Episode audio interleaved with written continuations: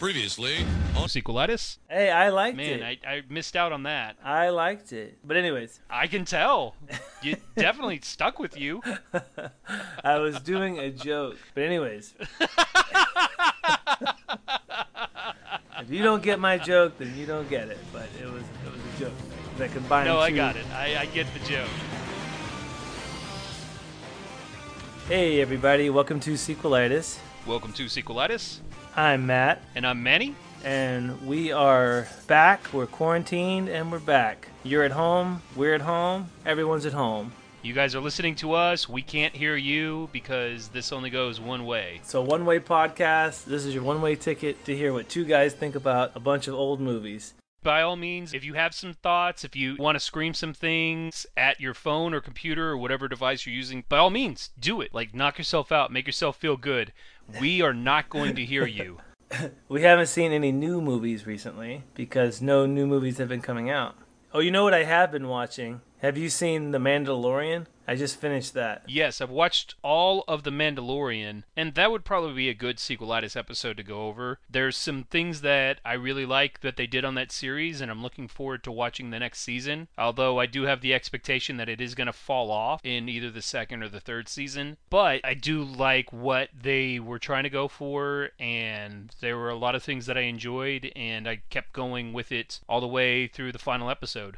Well, I'll give you I'll give you my hot take if I may. Okay, please do. Now, I'm a humongous Star Wars fan. I don't know what is your Star Wars street cred. I'm not certain, but I, I'm a hardcore fan. And can I just say that I'm a super hardcore fan of Star Wars, and the original notion that made me fall in love with Star Wars and like what I think Star Wars is in a nutshell is this idea that anybody can be a Jedi. You know, all you have to do is train. You focus in on the Force. It's kind of like a meditation kind of a thing. That was what they gave us in the original Star Wars that I like so much. You know, Luke Skywalker is just this farm boy, and now it has morphed into this gross thing where it's about bloodlines. And this series does it even one worse and basically just says that this whole species of creatures, the Yoda species, can just move things with their mind. It's like it's not a bloodline, it's just all of these guys can do it. So if you find these guys out in the wild someplace, these things should be they, should be ruling the universe technically.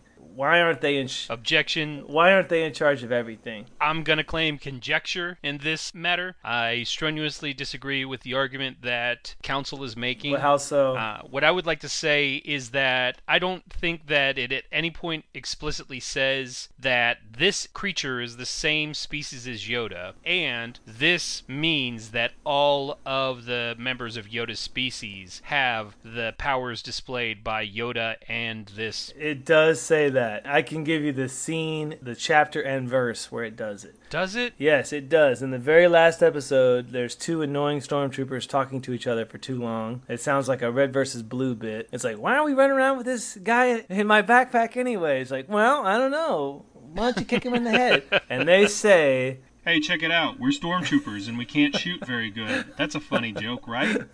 rinse, repeat. And then one of the lines of dialogue they say in that scene that this is a species of creatures that can move things with their minds. They say that, which makes it canon, in my opinion, because they put that in the show. Okay, well, what that is saying is that uh, once you brought that up, I was like, I think I remember there being a discussion. I thought it was the villagers in the um, we can't figure out how to stop an AT-AT village, but That was so stupid. I do remember the scene that you're talking about, and I think in that case, all that is displaying is that, hey, look, members of this species do possess telekinetic powers, but that does not equate to they have control of the Force. yeah. Which the Force is telekinetic powers, you know, Uh huh. just. They've never spelled it out exactly as such, but Yeah. that's what they are. It's just a matter of the intensity. Well, a- anyway, long story short, the show is shit, and it does not break any new ground. I hated it. I do not understand why people are going nuts for The Mandalorian. It's shit. It's trash. It doesn't make any sense. It gets worse as it goes along. And that one episode with Bill Burr, that was unfucking believable. Oh no, that was the worst episode. How bad that was. That was an episode that almost made me quit the show. but we're not here to talk about The Mandalorian. I do have to tell you this. I know you're smart enough to already know this, but I feel like I need to stress it for anybody who needs to hear this if you are looking for something that breaks new ground, you are not going to fucking find that anywhere near the Star Wars cinematic mess.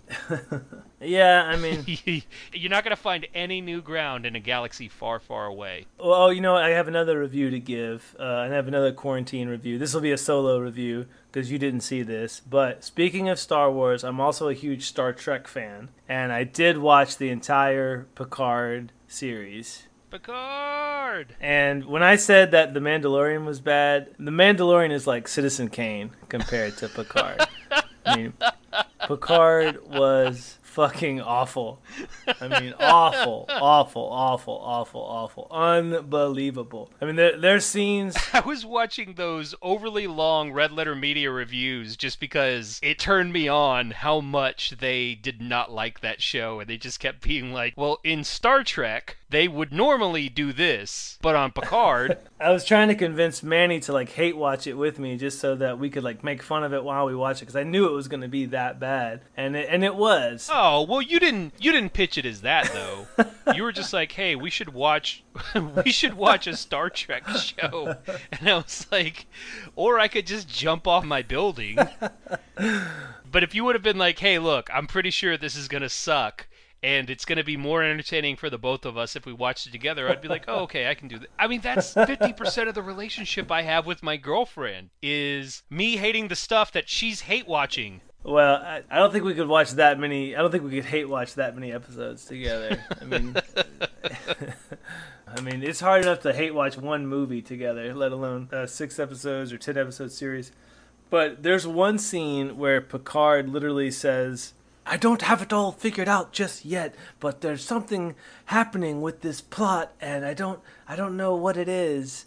It's like even Picard doesn't know. The writers don't know. Nobody knows what's going Like how do you expect me to even explain what's going on? I don't know what's going on. Nobody knows. The story makes literally no sense. It makes less than no sense. And you know who I blame? Not Alex Kurtzman. Don't say that because I don't know what Alex Kurtzman does. I don't know what he doesn't do. Donald Trump. No, I blame. You blame Donald Trump. No. We all blame Donald Trump. No, I blame Brent Spiner, the actor who plays Data. because everybody knows that the best thing about the next generation is Picard and Data and their relationship. And even though I know the guys on Red Letter Media don't care for their relationship, but I love it. And if it was just those two guys running around as their old characters doing some Star Trek shenanigans, I would have loved it, or I at least would have watched it. Been like, okay, you know, it wasn't so bad. But Brent Spiner is such an asshole. He tells the writers, he tells everybody, I refuse to undo what they did in the last Star Trek movie where Data dies. Data has all these other brothers and stuff. They saved his brain. There's all these clones of him. They easily could have took his brain, put it in his brother B4's body or his other brother Lore's body, or they could have created a new body for him, or they could have just said, you know, here's a new Data that's just like the old Data. You know, whatever. I mean, it's science fiction. You can bring the guy back. Data or Brent Spiner rather refused to do it that way, and instead he came back only as like a dream and then he came back as himself in like the ninth episode, like old ass Brent Spiner, and he was like a human character. He's the Bill Murray of the Star Trek universe. Yeah, at this point, he knows everybody loves him. He knows that this is the only way for him to make a paycheck, but he just refuses to play, come back and play a character that everybody loves to see him play, and a character that everybody loves. It's all Brent Spiner's fault. So that's who I'm gonna blame. He's gonna refuse to make any new Star Trek yeah. as Data, but at the same time, he's gonna go on to voice Marmaduke in the uh, 3D animation adaptation of the horrible comic strip. Uh, well, I have no comment. I don't. I don't know anything about that. But uh, yeah, I just wanted to give my review. Picard is is trash, and the only reason I watched it is because they gave away a free month of, of NBC All Access, so I checked it out. But it was it was god awful. But Mandalorian was honestly was much better. Mandalorian was watchable. You could watch it and then kind of pick it apart and be like, you know what, this is stupid. You know, at the end of it. But this Picard, it was like it was a fucking slog to watch it. It was like, let me just get through 15 minutes, you know. Let me I'll reward myself with a snack if I can watch 15 more minutes of this show, like for every 15 minutes. While we're plugging streaming services, not- uh, if anybody follows the Twitter, they've seen me tweet about this, but Mm-hmm. I did the free trial with Shudder, and I found a really great anthology series, a horror anthology. The content on Shutter, like their specific thing, is that it really caters towards the fans of like horror, Mm-hmm. you know, independent, low budget slasher movies, things like that. But it has a lot of modern stuff. And part of the reason why I did the free trial and why I might end up ultimately subscribing to the service, although if Shudder, anybody from Shudder's listening and they want to, you know, maybe kind of give me more incentive to talk about the service, by all means, like send me a code. But there is an anthology series on there called Channel Zero. Have you ever heard of it? No, I have not. Okay, Channel Zero is a sci fi horror anthology series. So think like American Horror Story, where every season is a different storyline, but sometimes you'll have actors come back and play a different role in the new season. Mm-hmm. Uh, but it's much more streamlined. Every season is six episodes. They pack a lot of story, visuals, and character development into it. But each season is based on a different internet creepypasta. And I believe I've I've introduced the term to you before, but for anybody listening who's not heard of it, creepypasta is just a creepy horror story that is shared on the internet. It's a take on, on copy and paste, um, a copy pasta. So uh, they they used four different creepypastas as the basis for creating a six episode arc, and the first season has some really good visuals. The story kind of starts to drop off as it goes along, Mm-hmm. but season two was for me my favorite one. Mm. It's based on a story called No End House, which is a fantastic uh, story. If you've never read a creepypasta before, it's a great story to start with. But that season was really great, and it expands so much beyond because these stories themselves are, if you printed them out, they'd be maybe 10, 12 pages. Most of them usually like three or four. So there's not that much to start with. The latest season, season four, was based on a story called Hidden Door, which has a longer title than that, but that's how everyone refers to it. Mm-hmm. But in the first episode, by like, you know, the halfway mark, they've covered the entire short story itself because the short story is about 1,200 words. And where it goes from there is really incredible. I enjoyed the hell out of it. Mm.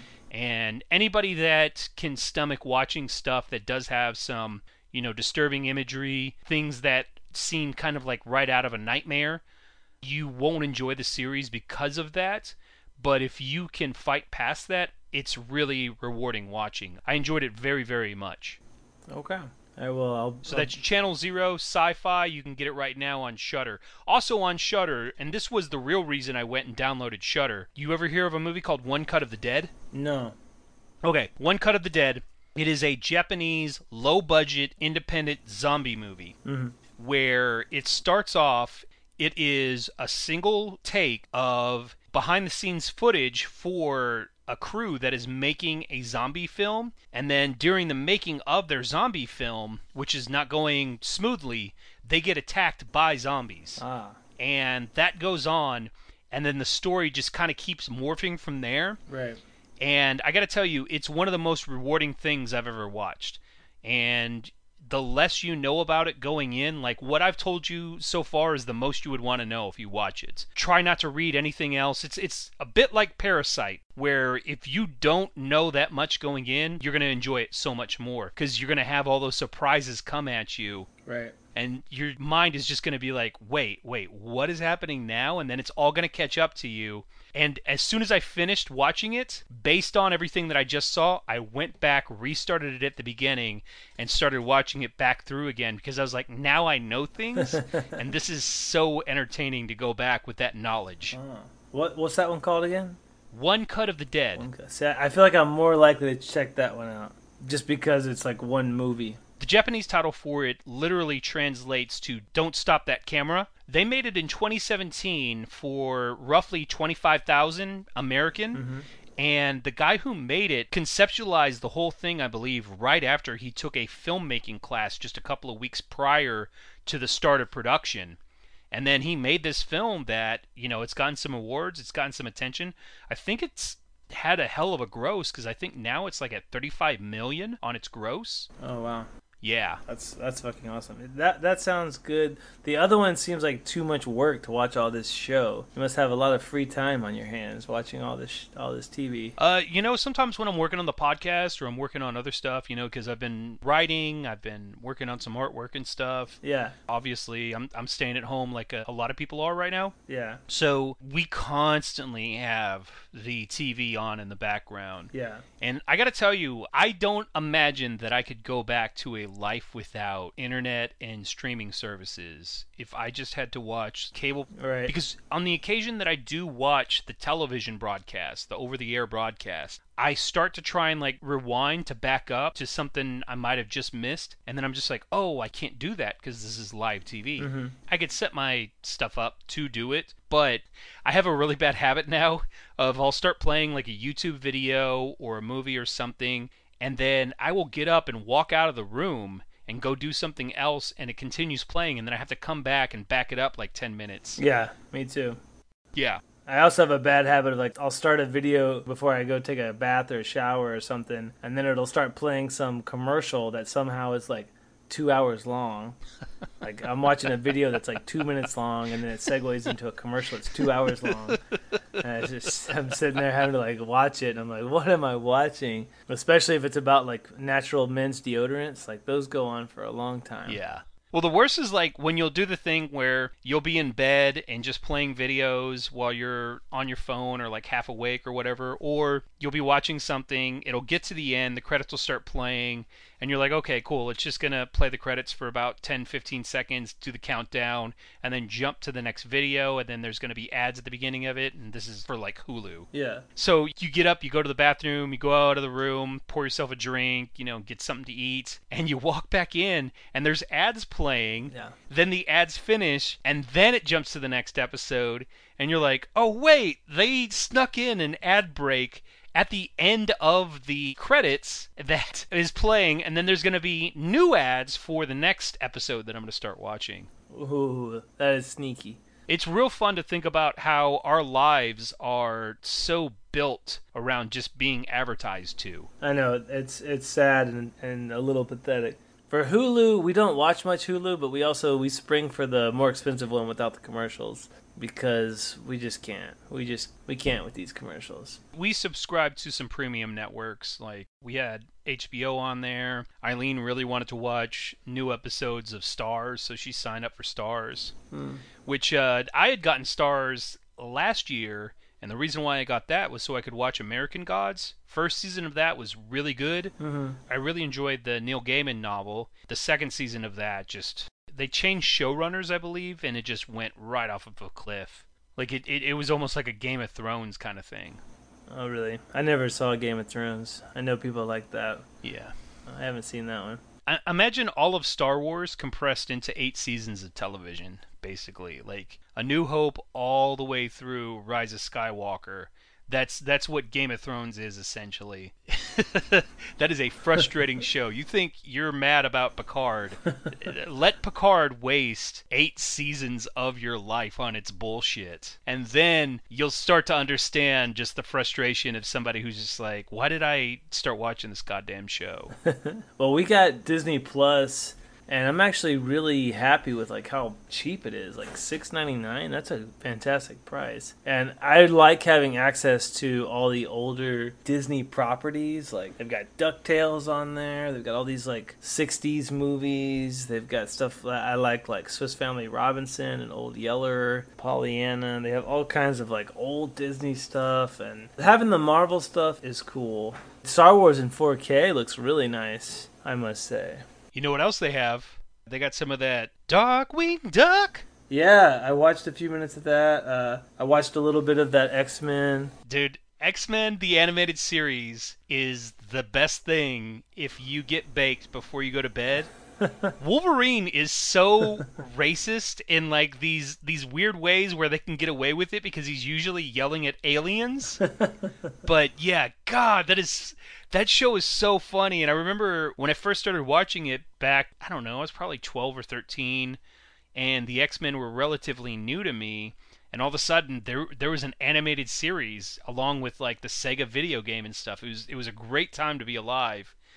But going back and watching that now as an adult, I'm like, wow, this is like really trying to take some heavy stuff, but then they're just like, well, this is for kids, so how can we make this seem heavy, but also dumbing it down so that, you know, we feel like kids can understand it? Watching it now, it's like, no, like, I definitely got what this was about when I was a kid you can see it now as an adult and you're like this is all so hilarious because it's done in such a way that's real hammy and melodramatic Yeah, I was gonna say that. it's it's fun it's a blast I was gonna say melodramatic. And another thing I remembered about X Men, and correct me if I'm wrong, but I remember it seemed like the story would jump wildly out of like context from one episode to the next. It's like if you were trying to follow some kind of like grandiose story, like oh yeah not only was there not a grandiose story, but like they would just dramatically change like who was in the X Men and who wasn't, and they would just hop around in time. It seemed like, and it was like so confusing to try to keep up with it.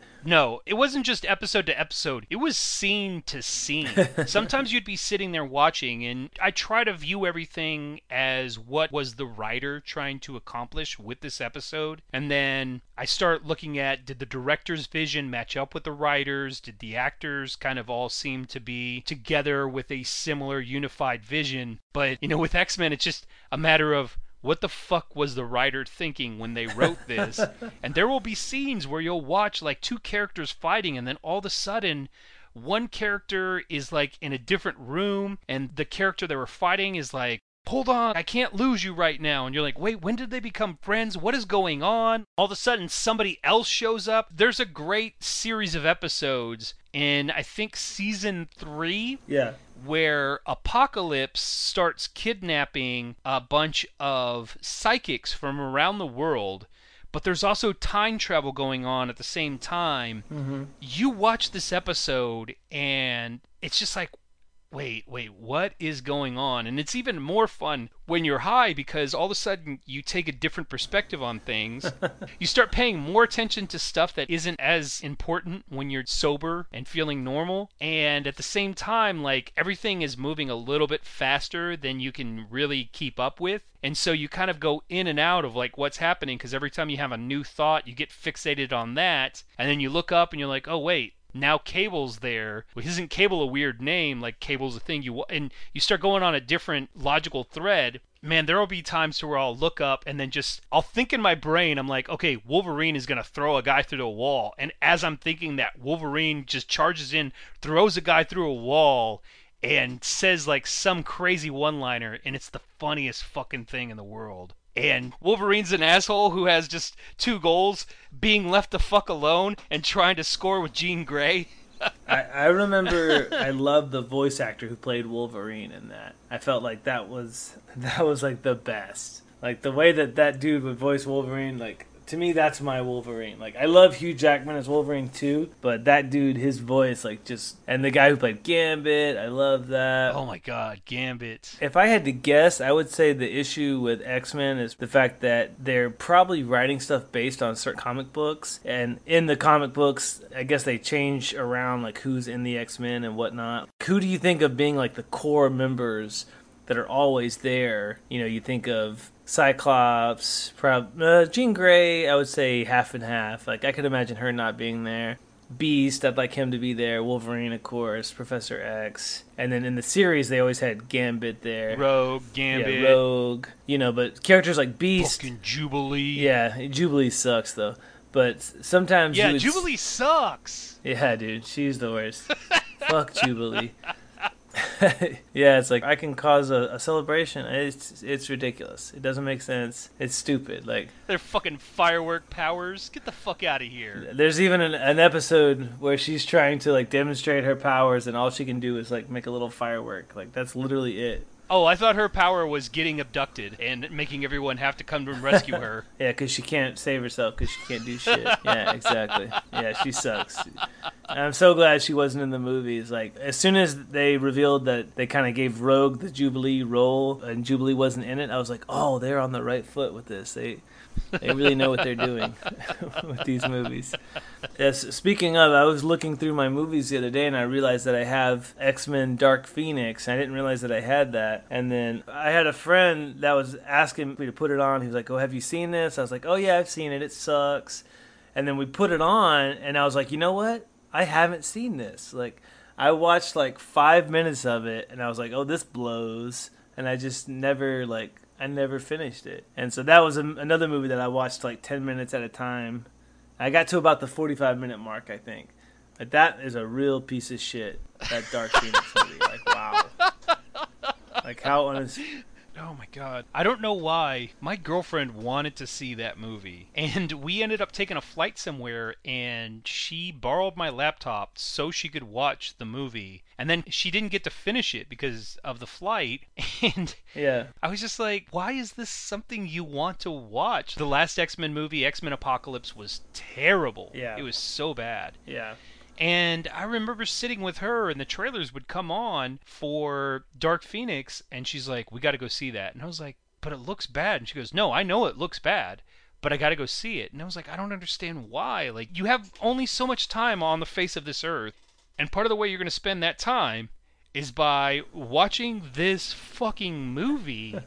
like, what's going on? I guess I guess it's kind of up there with the fact that I wanted to go and watch Terminator Dark Fate, even though I knew it was going to be as bad as it was. Exactly. But it was specifically because I had to see for myself how bad is this.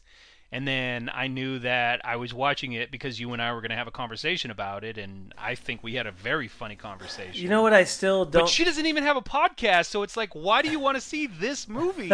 Who are you going to talk to about it? I'm not going to watch it. I know. At least we can talk trash on the internet and people can listen to it. But you know what I still don't understand about the Dark Fate movie is how is it different than Terminator Genisys? Like, isn't it the exact same movie? Well, no, because Like, you I don't see, get it.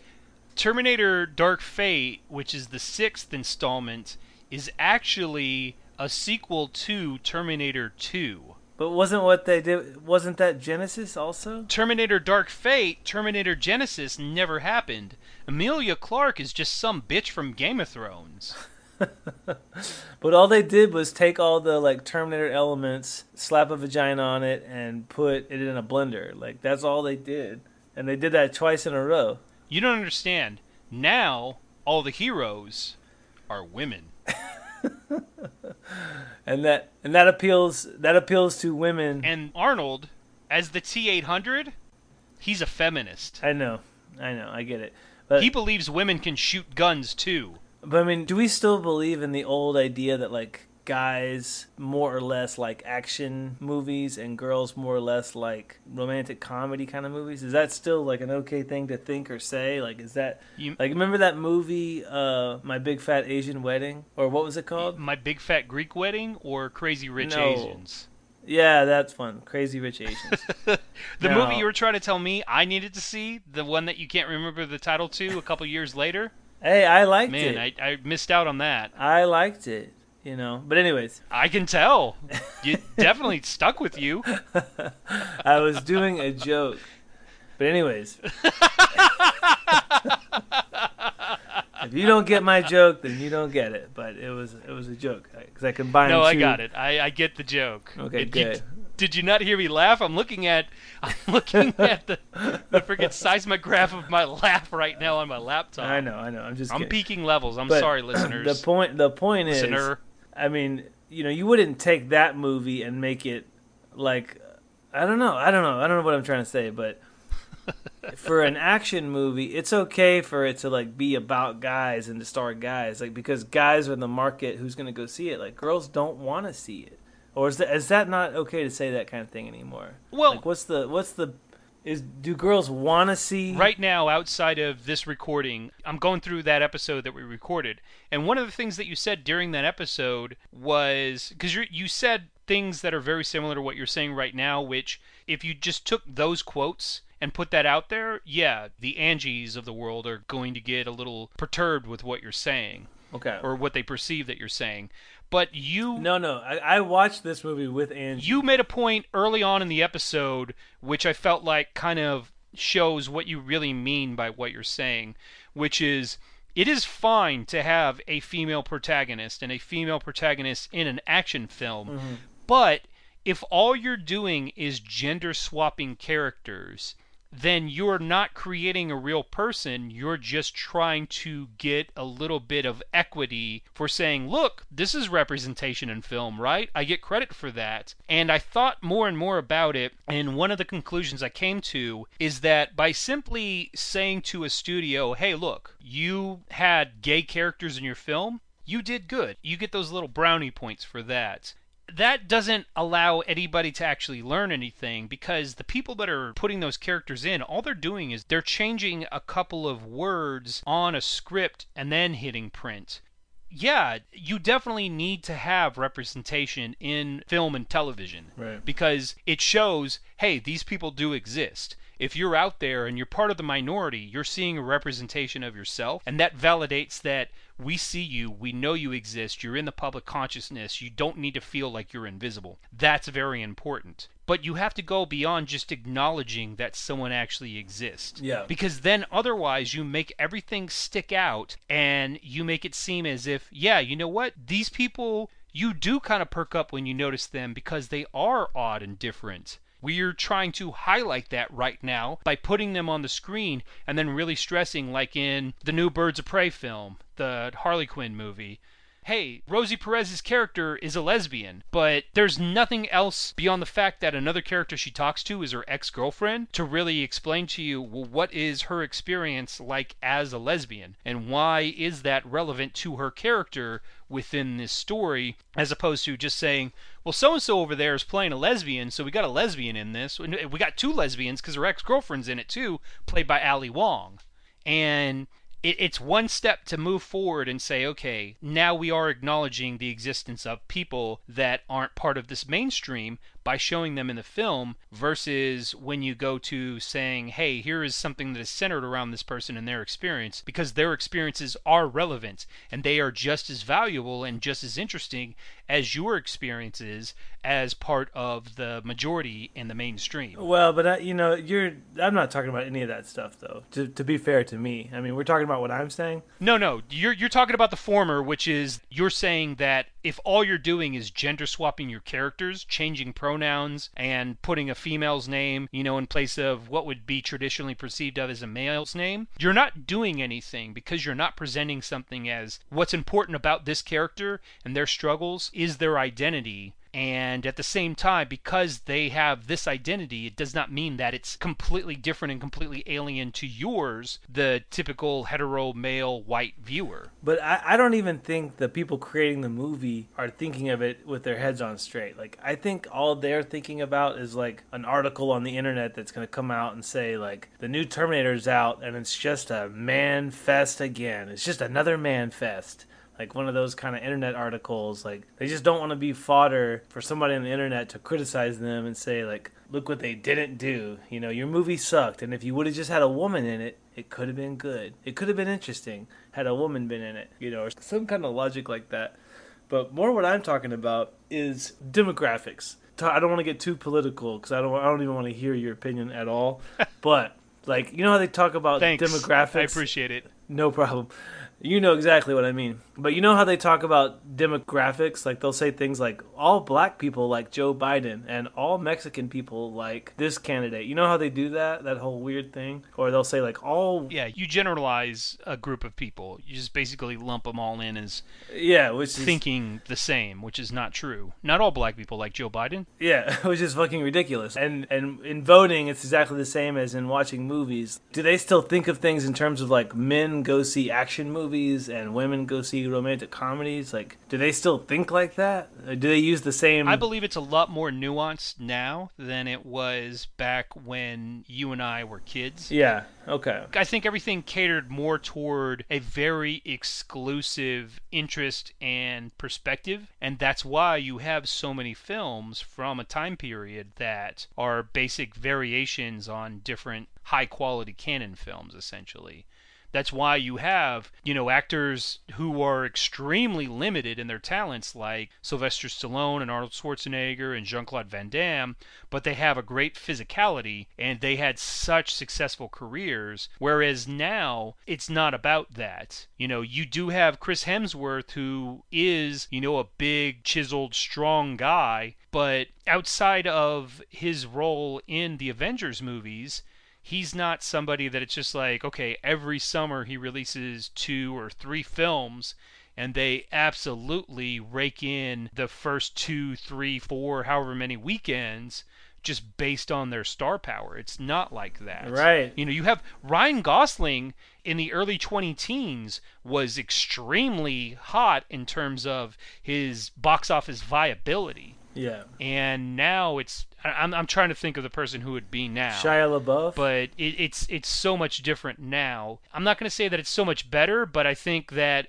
because of how fragmented the viewing sphere is, and it's going to be even more fragmented after coronavirus, that it's not all based on monoliths of the box office. And this is the time of year when these types of movies get released, and it's these names that are at the front of them now it's a lot more different and everything is a lot more splintered where they have more kind of niche audiences that they can really rely upon. I mean, it keeps everything from becoming one big monopoly, which is kind of ironic to say in the face of Disney owning fucking everything now. Yeah, and you know, I mean, I think Terminator is such an interesting case study because the first two movies are good, and because the universe, quote unquote, that they set up in the first two movies feels like a big universe. You know, it feels like there's lots of stories to tell in this big, big, big universe. And here we are, six movies later, and we're still spinning our wheels about John Connor and Arnold Schwarzenegger and Linda Hamilton and it's like where's this big universe that you know it's like it's totally dwindled. It's tried to grow. It's dwindled. It's fallen apart. It's been rebooted and well and that's the problem with star wars too. Going back to what you were talking at the beginning is star wars is so difficult because it has chosen to just focus on this small cast of five six characters and then their offspring and just how those new characters are just repeating a lot of the same beats as the old characters did. And that's really frustrating because that was what was really cool about the Mandalorian was every single time that the Mandalorian introduced something that was familiar enough that it definitely felt like part of the Star Wars universe, but at the same time was a new character, was in a new context, and you watched it and you're just like, oh, wow. These are characters that existed on the periphery of the story that we've already watched before, but they exist in a place that we recognize because we did watch those films. So there is a reward to us for being fans and for having paid attention to the earlier works that is now getting paid off with this newer work that is trying to set out in a somewhat different direction. That reminds me, I've got some more gripes about Mandalorian, if I may. so that's what this episode's about. First of all, Boba Fett is 40 minutes in, we figured it out. Boba Fett is not in The Mandalorian. It's like this other guy that nobody cares about. It's like, remember that cool, really cool character from Star Wars that you kind of care about? This isn't him. Remember Yoda, who you really cared about? This isn't him. Why do I care? I don't care oh, we're to learn about their culture and how cool their culture is. Oh, cool, let's learn about it. Oh, it's not cool. It's not cool at all. It's stupid. It doesn't make any sense. It, it sounds borderline religious, like this is our creed. I have spoken. Nick Nolte. Those are totally fair criticisms that you're leveling there, and I'm not going to sit here and try and find fault in them. You know, for me, one of the things I did not like about the new Star Wars trilogy had to do with the fact that they weren't willing to go beyond the story of the Skywalkers and the Senator Palpatine's. Well, now they're telling the story about the Reys and the Poe Damerons. They felt constricted to focusing on those bloodlines, which wasn't why people were watching. People weren't watching because they're like, well, we need to see Chewbacca. We need to see Han Solo, even though he's 40 years older by now. We need to see Leia Organa, even though she's 40 years older by now. Mark Hamill's 40 years older. We need to have an appearance by Yoda you don't need those things. The universe that was established already has more than enough material to go out there and mine. For all its faults, like Solo, that was one of the things that it did try to do. That was a movie that really did not have a lightsaber in it. I know that Darth Maul showed up, but you could easily cut that out and it's the same film still. And it tried to go to some different places. It did too much fan service by doing the Kessel run and bullshit like that. But, you know, you did see these glimpses of this dystopian universe that you knew existed. That's in there, the Kessel Run?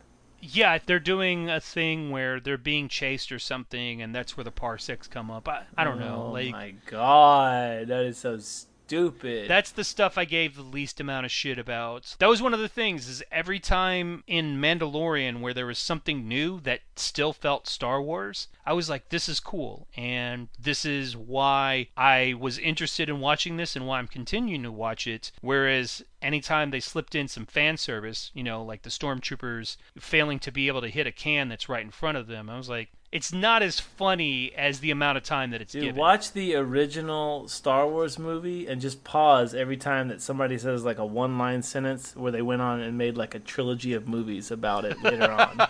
or you know, like like one part they're like Oh, he fought in the Clone Wars. Like, oh he did? Like, oh boy, they're gonna make some movies and some bullshit about that. Tell you what. Uh, there's going to be an entire fucking five season series. Yeah, But to the credit from a lot of the things I heard is it's it's actually pretty good. So Yeah. again, like if you're making a spin-off that creates new characters that exist within this world and they have storylines that do or do not connect back to the original story, but it's still compelling and entertaining nonetheless. It's entertainment that's why you're doing it so people are entertained. Well, I'm not entertained just because you're referencing something that I'm aware of. I know there's people out there that love that and those are people that either can't pay attention and or they're just dumb, you know, and they can't focus on anything else. They can't grasp any other ideas. But my thing is is I don't care if it's a character I've heard of or not. I want to know is this somebody who's interesting and compelling to watch? Is there things happening that are making me interested and compelling me to watch further? yeah. You know, I wasn't watching Channel Zero, the series I talked about at the beginning, because I was like, oh, I've heard of the creepypasta. I want to watch the episode. I was watching it because they had interesting characters whom I'd never heard before going through interesting experiences that I found fascinating. Well, whenever I am watching something like Star Wars, like I'm not trying to think how many sequels can they make of this. Like especially if I'm watching like Empire Strikes Back or Return of the Jedi. What's so fascinating about it is how seamlessly they're able to make these sequels that follow the same characters, are still interesting, and I'm not sitting there like baffled over like why am I watching this or why did they make this? You know, like when I watch something like Terminator Dark Fate, I'm, I'm just, I spend the whole movie scratching my head wondering, like, why? I mean, who decided to make this? Why did they make it? Why am I watching it? It's like, it's, it's so organic w- when it's done right. Yeah, same thing with Rise of Skywalker. Rise of Skywalker, you cannot say anything about that was organic. it was one of those No. things where you do sit there and spend that time just being like, who are they making this for? Why does this exist? You just sit there and watch a story play out, and somebody's working from a foregone conclusion, and they're just trying to find ways to lace all these threads that were introduced by previous stories through those foregone conclusions and give something that has the broadest possible appeal in, in terms of a resolution, how the story ends up. And man, that is frustrating to just sit through when you can see it happening in front of you. You're just like, you guys are just, you know, it's masturbation. But how could George Lucas have made Star Wars and Indiana Jones at the exact same time and like make these perfect trilogy of movies? I know he didn't direct Indiana Jones, but you know, make these like perfect trilogy of movies where you follow the same character, but it's not the exact identical same story, and you know the settings change enough, new characters come in, it's all handled so artfully, and then fast forward 30 years later, and they don't have a clue of how to do this anymore. Nobody knows how to make a sequel. Nobody knows how to follow these same characters anymore. It's like what has happened? Because what that stuff is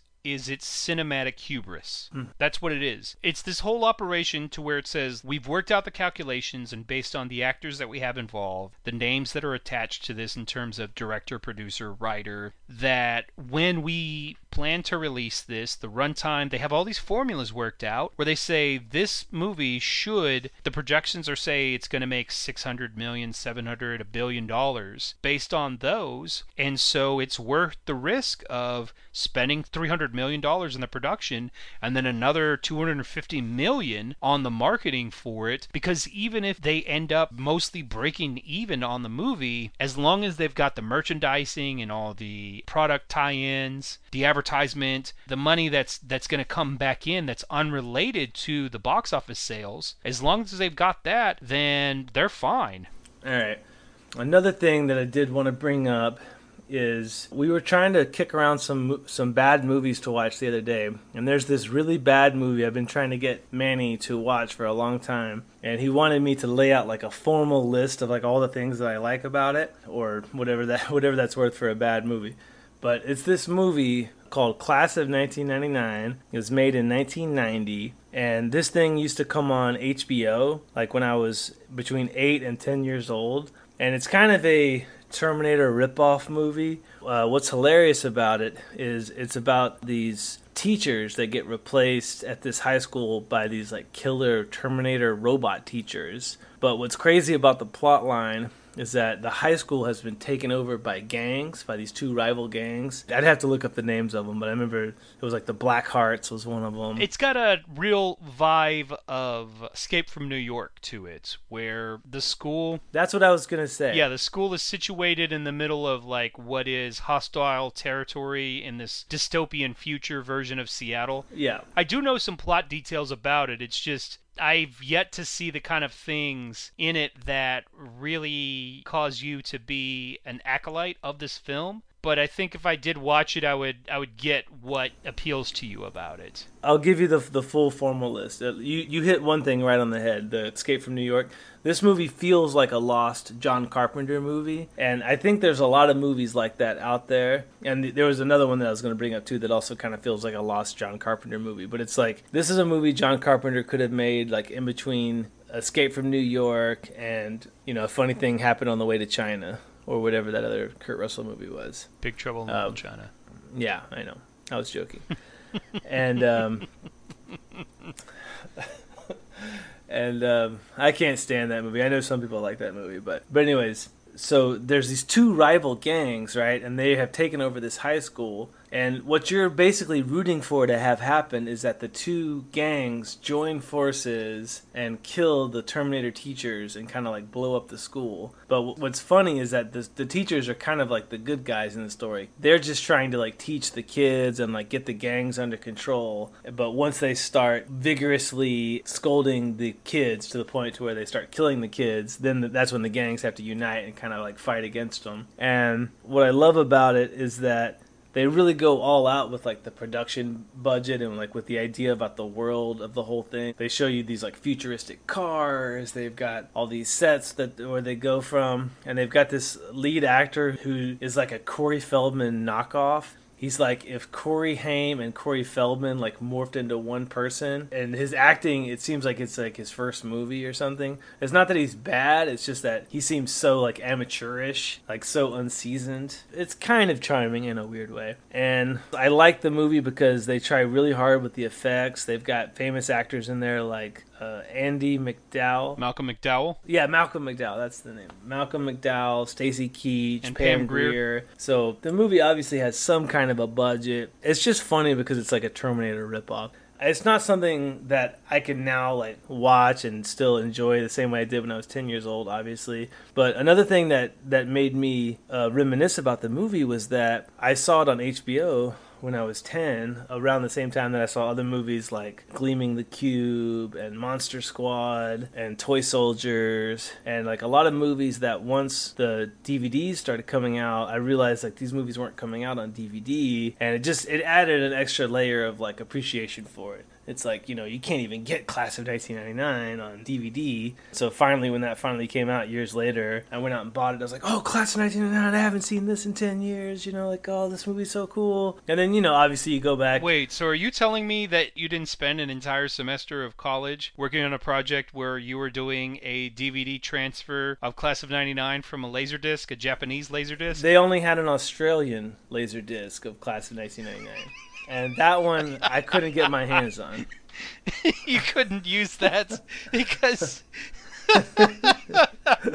well, you've been a really naughty boy, so I guess that means we're going to have to bring you in for some corporal punishment.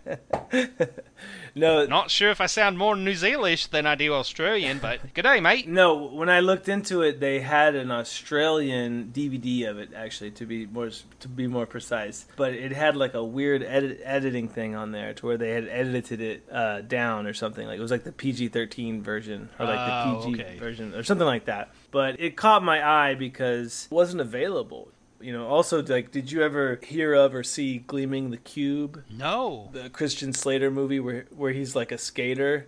He's a skateboarder and he's got this uh, he's got this uh, adopted vietnamese brother and his brother gets murdered. And so he has to like this time he has to skate. Like usually he just skates because he's like a fucking punk but this time he's got to skate for justice and like he puts on all of his skater gear and he goes out and like skate fights all the bad guys like and there's another movie uh, prayer of the roller boys oh my god and this... one pairs really good see prayer of the roller boys pairs good with gleaming the cube but it also pairs good with class of 1999 so it would be like a perfect uh, double feature. Like Quentin Tarantino famously does this thing where he like gets his friends together and like makes them watch double features. Like if I had that kind of pool, like I can't even get Manny to watch one movie while he's drunk, but if I had the kind of pool that Quentin Tarantino has.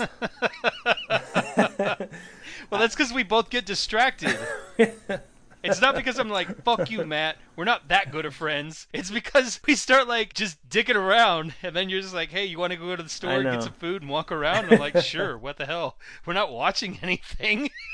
I know. I'm, I'm easily distracted. I'm the worst. But anyway, Prayer of the Roller Boys is this other futuristic movie, and this one's cool because it stars Corey Haim in it. He plays this kid in this future world. Oh, it's the same. It has the same background as Class of 1999. There's like this future drug that everyone is using that the gang members are also dealing. Like that same plot line is in Prayer of the Roller Boys too. But in Prayer of the Roller Boys, he's clean. Corey Feldman is clean, and there's this gang of guys that all wear roller skates and white, long, flowing white robe jacket things and they skate around and they say day of the rope day of the rope. And you're wondering like what is that? What's the day of the rope? He whoa sounds intimidating. I know it's it's frightening. He gets into the gang. The cops stop him and he works out a deal with the cops where he's like okay i'll infiltrate the roller boys. And so he starts working for the roller boys. He starts dealing the substance and he's in the gang. And then that movie has a tighter like plot structure, I would say, than Class of 1999. But they're both just epically bad movies, just stupid, bad. They take place in the in the future, but it's like this lame future that with a set design. Even though they try, it still like really falls flat on its ass. You know, it's like bad filmmaking. But those are some movies. Like if we were watching bad movies, that that's what I would pitch. Wow, they sound incredible. I know, and they're terrible. You know, they're bad movies. Well, obviously.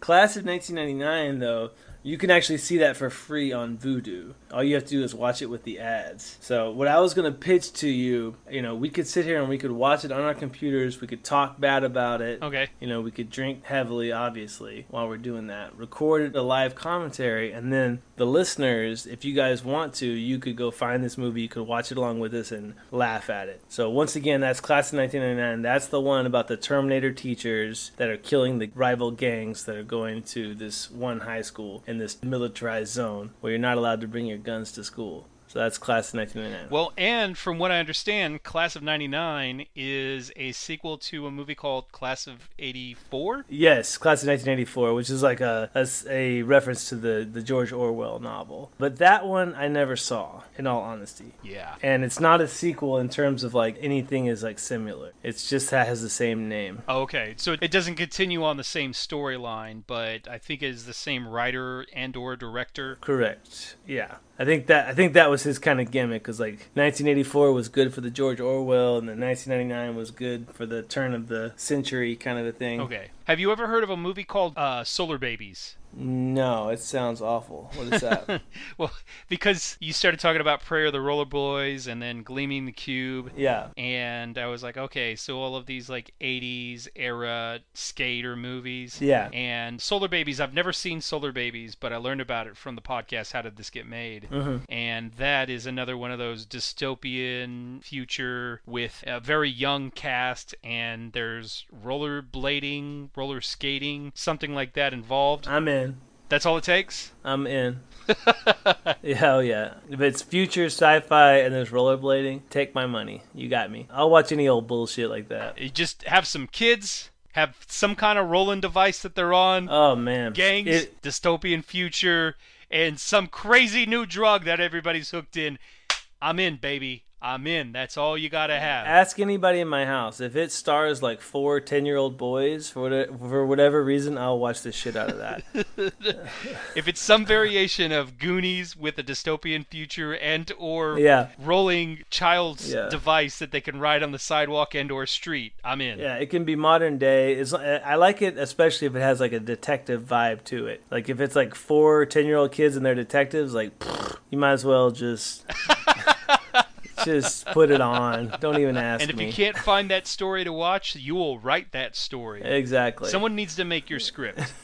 exactly. And we we just watched this movie the other day called The Goonie Boys, which we saw for free on like the Roku channel. It's like this Spanglish movie about these kids. They're not called the Goonie Boys in the movie. It seems like they renamed it after the fact. Yeah. But they uh, they're the scavengers. what they do is they scavenge around for things that people are looking for like in the newspaper somebody will be like oh where's my dog? They go scavenge a dog. Like someone says oh i'm looking for this special plant. Can you go scavenge it? These boys they'll go around and they'll scavenge it. How helpful. yeah they're they're great boys. What's hilarious though is that the whole movie's in Spanglish. So the main language of it is English, but then people will just spit off and say it like a, a Spanish sentence, like every scene or a whole scene will be in Spanish and there won't be any subtitles. And it's like very clearly for this like Spanglish audience. And it's very funny in that way. And a little bit charming, but also kind of off putting. Maybe the filmmakers who made it, they figured that the best way to like actually sell their film was to make something that they could claim like, "Hey, this is educational. This is for classes where they're trying to teach the students Spanish." And what we're going to do is every once in a while, every single scene is guaranteed to have a sentence spoken in Spanish, no subtitles. The students are going to have to figure out what they're talking about. I don't think that was it. I think they made it for a Spanglish audience, which is even funnier. Like people that live in Arizona, Nevada, El Paso, like a lot of Spanglish people. Yeah, it's for it's for Spanish language people that are trying to work on their English, and for English speaking people who are trying to pick up a little bit more Spanish. No, it's for like it's a movie for almost everybody. It's for like English speaking Hispanic kids in America whose parents speak fluent Spanish and they speak like broken Spanish and they can like understand the movie. That's like the it's a very niche audience, but somehow I'm in that audience cuz I watched the shit out of that. I was confused. yeah. I was like, why do they keep talking Spanish? But uh anyways, I say we uh, I say we wrap this fucker up. What do you say? Yeah, I just got to figure out a way to watch Class of '99. I'm sure it's out there somewhere, and then Prayer of the Roller Boys. It's on Vudu. oh, It's on Vudu. You can't see Prayer of the Roller Boys. Oh, okay. They that never came out on DVD. so you'll just have to telepathically broadcast the movie into my mind. Well, I have it on DVD, and I'll tell you how I got it. Because I was in a Walgreens or or no, a Rite Aid. I was in Chicago or somewhere like that, or Pennsylvania, some weird place, and I was in a Rite Aid, and they had these like dollar movies, and they had Prayer of the Roller Boys as like a dollar movie. And when I looked into it, they it never came out on DVD. And like when you put this DVD in, what it is is it's someone's VHS copy of it, like dubbed onto a DVD. Wow. And like you can even see like the tracking lines, and I think one part of the movie it even comes up and says tracking. Wow. I bought two of those fuckers. I bought two copies, and I shit you not. Last time, I'm gonna look it up. I'm gonna look it You up. You say that with way more pride than any man that is like you should have. Hold on, I'm gonna look it up. I'm gonna look up the DVD. I didn't mess around. here. I bought two copies right. of this damn thing. Last time, It was well worth the investment of two whole American yes, dollars. last time I looked it up, it was worth a hundred dollars on eBay. Wow.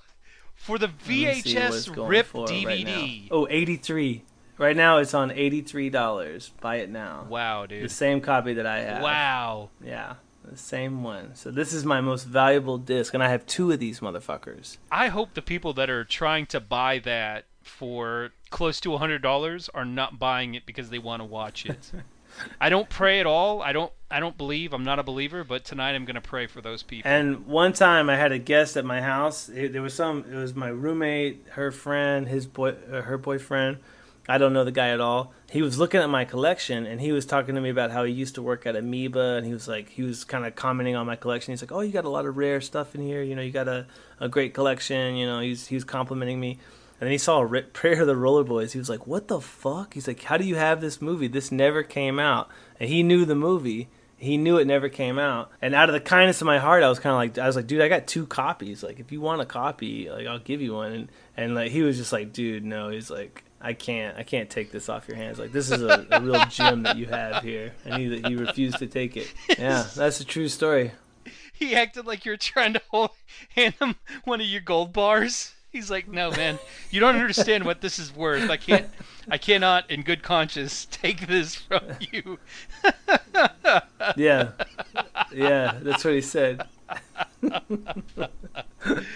There was something funny I wanted to say in the middle of that too. Oh, when when he's like, "How do you have a copy of this?" and just you like kind of doing the evil genius finger thing of being like, "I have my ways," and then you start showing him the making of documentary from your bootleg uh, Monster Squad DVDs. Uh, with, with that story, so can we go ahead and tell that story? Do you think you can tell it in like two minutes? No, no, Okay. no, no. Let's let's, Well- let's save that one for another time. we have to eventually tell the Monster Squad DVD making of story. I think that could be like its own episode, right? Uh, not not in my opinion, but you know, I wanna I wanna leave some mystery. I would love for it to be its own episode. Just the story of you. What it was? Was it an entire semester in college? I'm gonna. I need there to be some mystery in the Matt mythos, you know, and that that's one of the that needs to be one of the more mysterious elements for for the time being. I'm just going to do the elevator pitch. You know, there are times when a great individual will realize that something doesn't exist in the world and they want to bring that thing to life and they will go to the ends of the earth and undertake nearly any task to bring forth the object which they so desire. And you did that. yeah, that's true. And that is the that is the Monster Squad Laserdisc DVD rip story. Yeah. Well, You know, a summary of well, it. essentially, um, yeah, I, I hatched this plan because they didn't have Monster Squad. Don't tell the story. Don't tell the story. I want to save that story. We'll have an episode. We'll tell the whole story. We'll talk about Monster Squad. We'll talk about Black and Decker. We'll, we'll cover all of it. That'll be a future episode. Sound good? Nah, I don't know. I, I still have like scars from that whole time period that haven't haven't fully healed. Emotional scars. I don't I don't know how much I can get into it. The best way to deal with it, the best therapy is is talking through your problems and your struggles, your worst of times, your traumatic episodes. You're gonna heal, brother. You and I are gonna do it together for the benefit of our listeners. Listener. listener. Yeah, to the benefit of our listener. All right, this is uh, this is Matt. I'm signing off. Thank you guys for listening. Yeah, thanks so much for listening, and please uh, reach out to us, sequelitis podcast gmail.com. Find us on YouTube, find us on Facebook, find us on Twitter, find us on Instagram. Thanks, guys. Thanks. Bye. 嘘